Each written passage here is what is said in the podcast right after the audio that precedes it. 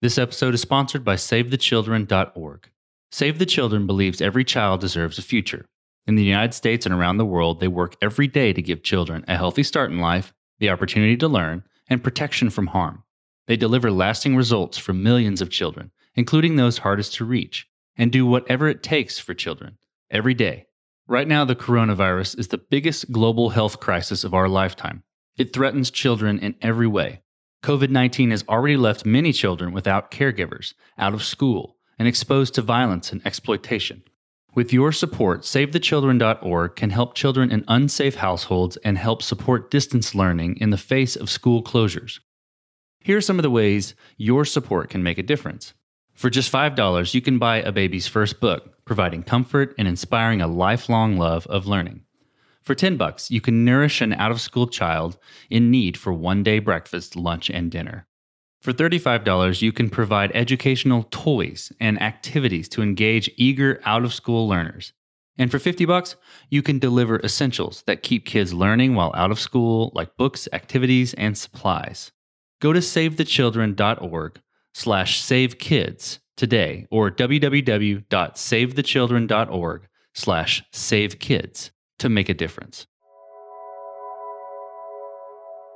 So what I like about this, first of all, they build successful businesses, but at the same time, they enjoy life and they do all of different activities outside of work. So they travel, they do sport activities, and for example, Dan Martell also has two kids. So it's not all about work and business. They still care about families. They still care about their health and mind. So that's why I admire this too. My name is Denis Lunev, and I'm the founder and CEO of DepositFix.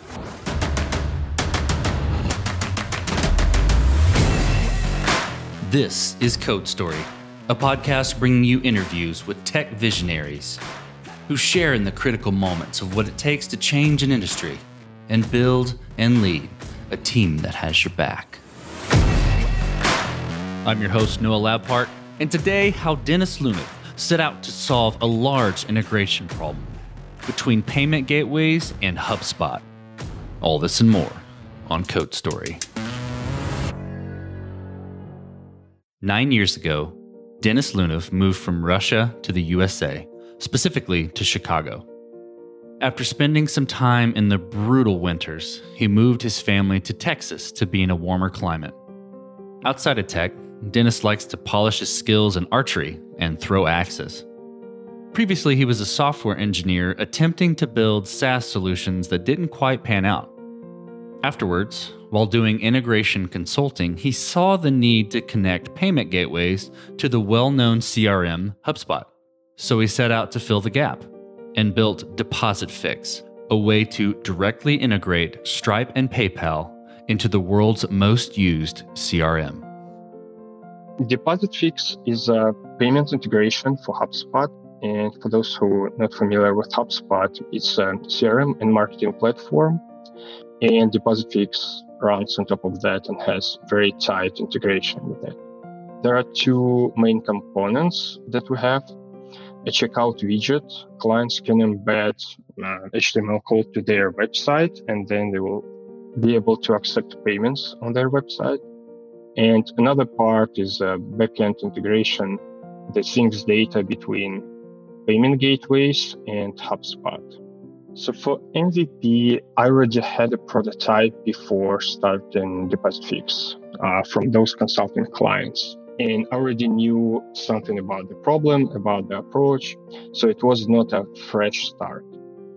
But I was actually very hesitant to pull the trigger and build a full blown product. So the MVP was very, very, very basic thing. There was no UI and to create a payment form, customer actually had to write JavaScript on their own. So I was providing an HTML snippet, uh, and you had to put a price here in this variable, product name you put there, and then when the page renders, it displays the payment form. And when I saw that clients pay 50 bucks a month for that version, I knew, okay, maybe there's something in there. It actually might have a big potential. And I started adding more and more features to that.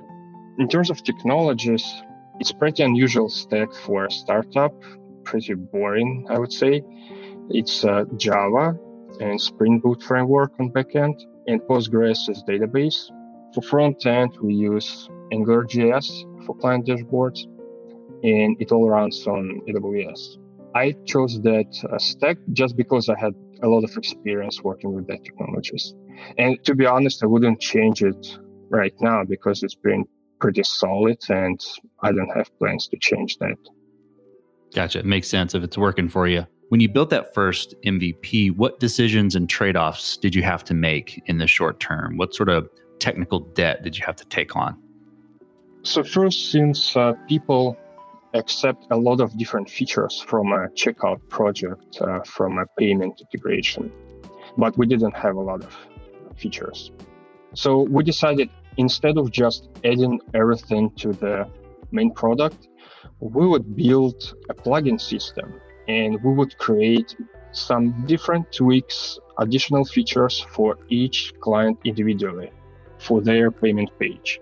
And it allowed us to move very quickly and very specific things for, for clients.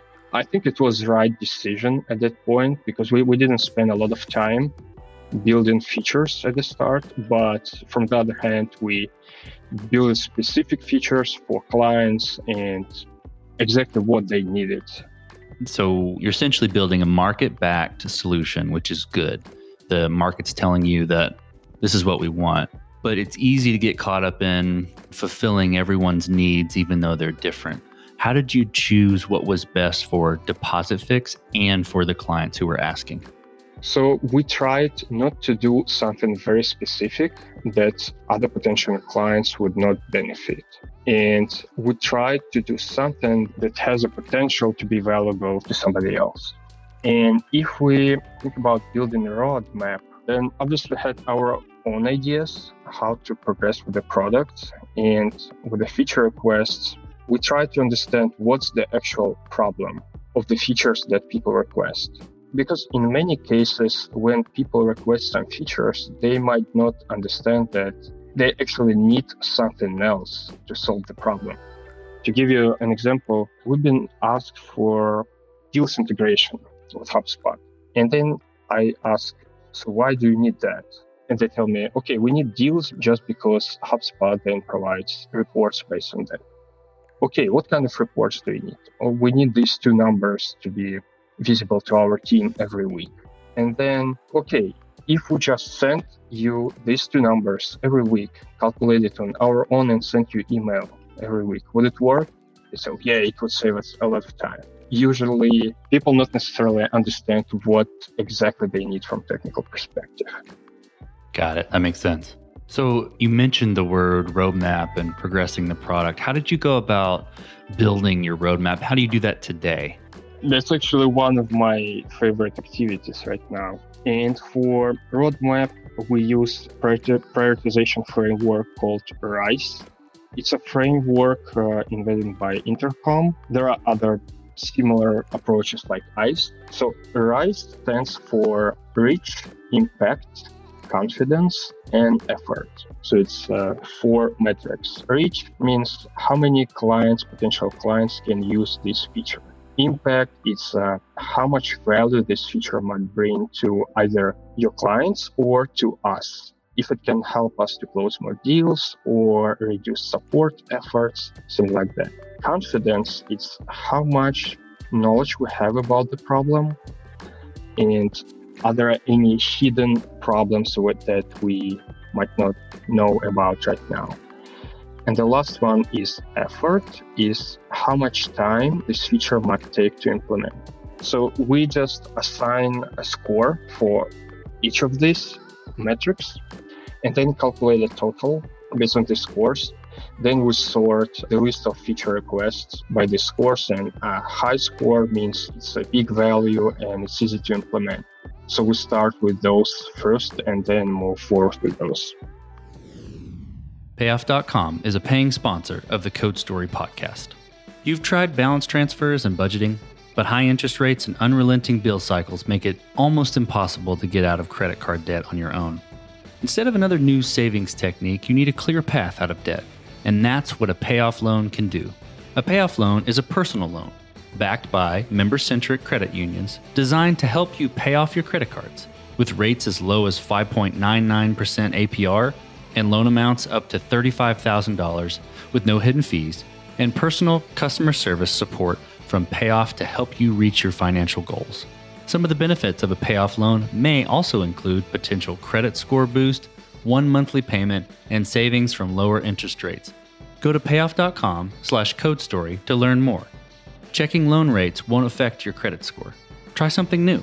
Pay off your credit card debt with Payoff. NMLS ID 1396805. Not all applicants may qualify. Loans only available within the United States. Loan is not available in all states. Payoff works with lending partners who originate the loans. Additional terms, conditions, and eligibility requirements may apply. More information is available at payoff.com slash code story. This message is brought to you by RIMS, the Risk Management Society. RIMS is a global organization dedicated to the profession of risk management. For nearly 60 years, RIMS has delivered the latest strategies and resources that allow risk professionals to grow, innovate, and succeed in any business. RIMS works with industry leaders to produce content and online training that business professionals turn to. Topics include business continuity, cyber risk, risk management techniques, the fundamentals of insurance, and more.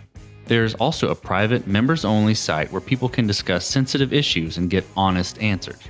Members have been leaning on each other as we all navigate the global pandemic. If you're concerned about the safety of your employees and the sustainability of your organization, you need the resources and connections RIMS provides. Learn more at go.rims.org slash code story. You can save 25% off a year-long membership. Again, that's go.rims.org slash code story as you move forward into building a product and getting traction, you realize pretty quickly you can't do everything alone. So, how did you go about building your team? And what I'm specifically looking for is what did you look for in those people to identify them as the winning horses to join the team? So when I started DepositFix, I at that moment I still had a full-time job and I easily worked like 80 hours a week. And my first hire was a developer. Then we had a lot of support tickets, and the second hire was a tech support. And at that time, it was extremely valuable to move the product forward. One of the main characteristics I was looking for in people is they can start and finish things on their own. So I didn't want to do any micromanagement. I wanted self starters and people who can take the project and finish it. At that point, I didn't know a lot about managing team, but somehow it still was right decision to hire for those two roles. And uh, those two roles still essential right now development and support and customer success. And it allowed me to work on the business and strategy instead of just operations. And my wife helps with the marketing stuff. Very cool. So let's talk about scalability just a little bit. You know, you start out building an MVP, and, and some people believe in starting out thinking in scalability terms, or and some people don't. Um, you know, it just kind of depends on the way that you're wired. So, how did you build this to scale efficiently? Or if you didn't, how have you been fighting this as you grow? With DepositFix at the start, we decided that scalability is not going to be a priority until we get traction and until we get a lot of clients. So we decided to focus on business problems instead of premature optimization. And I was guilty of premature optimization before and spent a lot of time working on that, but turned out it was useless. We started to have problems with MVP in about four months in and our payment transactions started to process slow and sometimes it was not stable and we even had some downtimes.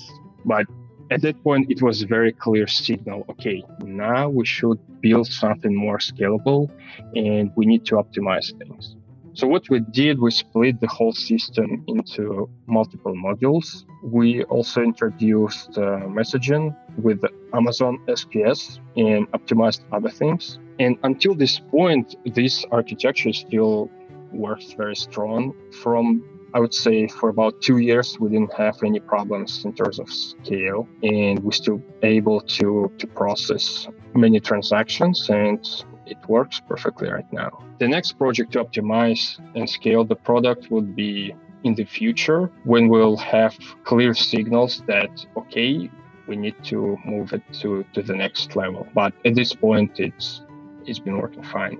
That's great. So as you step out onto the balcony and you look across all that you've built with DepositFix what are you most proud of? I'm proud of the product that we've built because there are a lot of attention to details the integration and i think it's a result of the us talking to clients and trying to understand the real problem instead of just building features. And another thing i'm proud of is our support team and the level of service that we provide. We try to help as much as we could. And essentially it turned out we are not just software as a service but we're software as a service plus a service and our clients love that. That's awesome. Let's flip the script a little bit. Tell me about a mistake you made and how your team responded to it.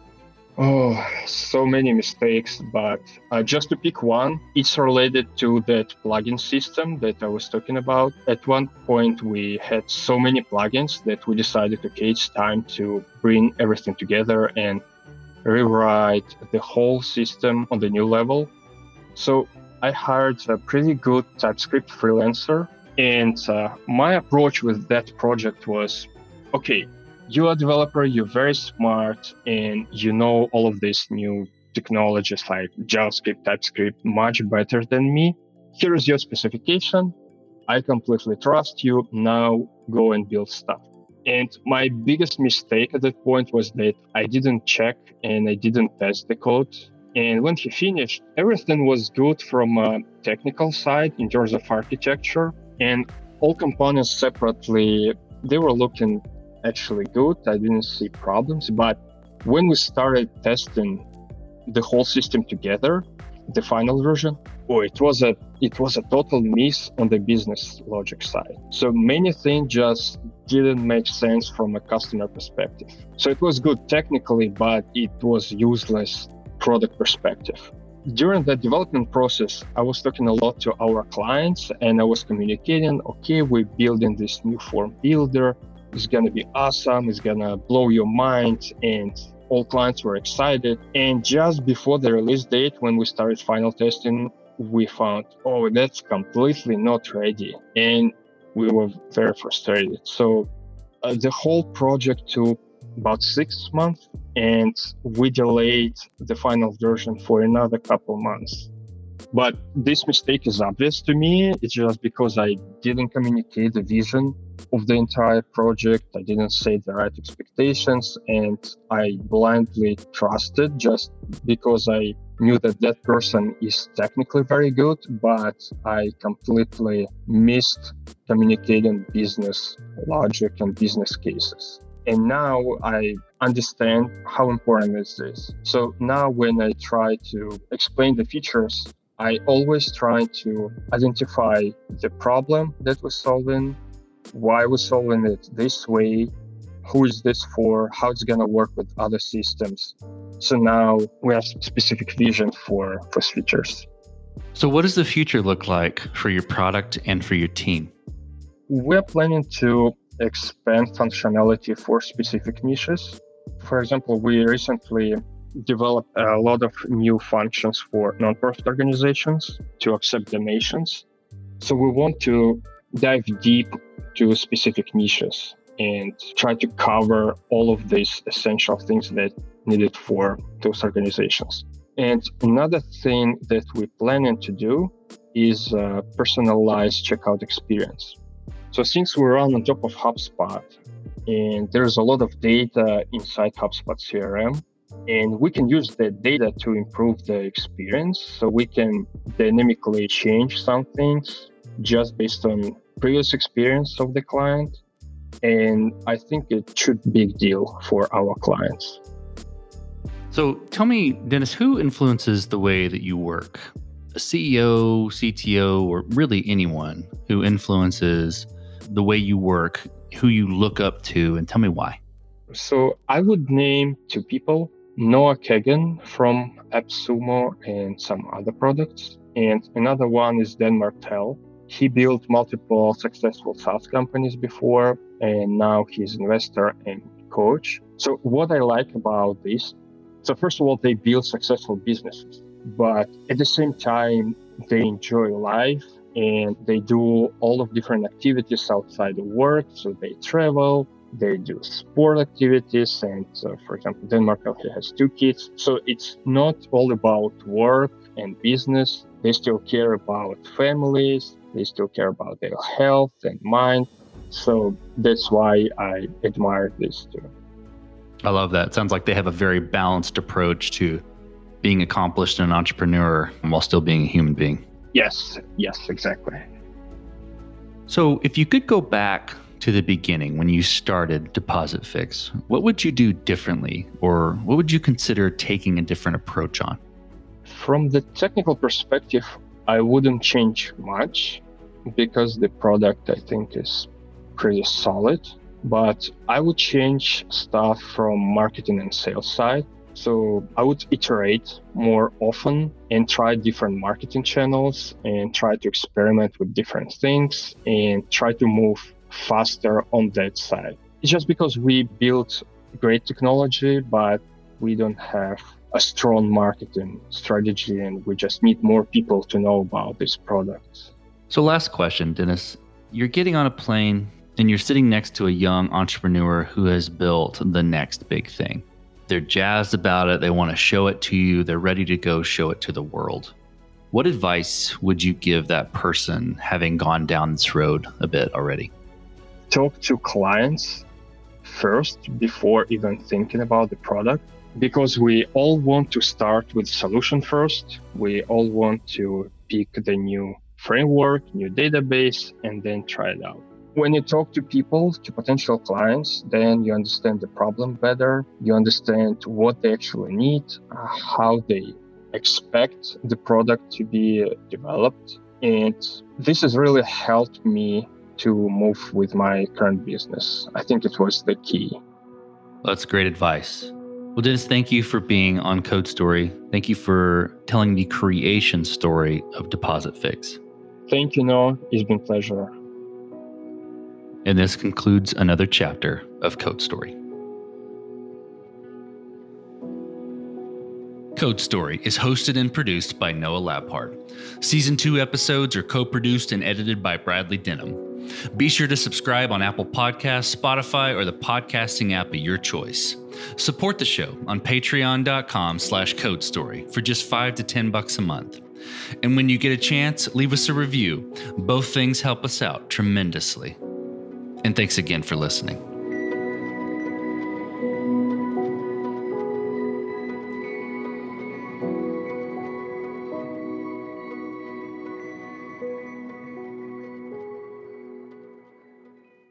This message is from our friends at Calibre. It's impossible to monitor user experience manually. So, how do you get it done? Meet Calibre. Use the Calibre tool to test under a variety of user scenarios and receive reports on how to improve crucial interactions. Start a free 15 day trial at calibreapp.com. That's C A L I B R E A P P.com.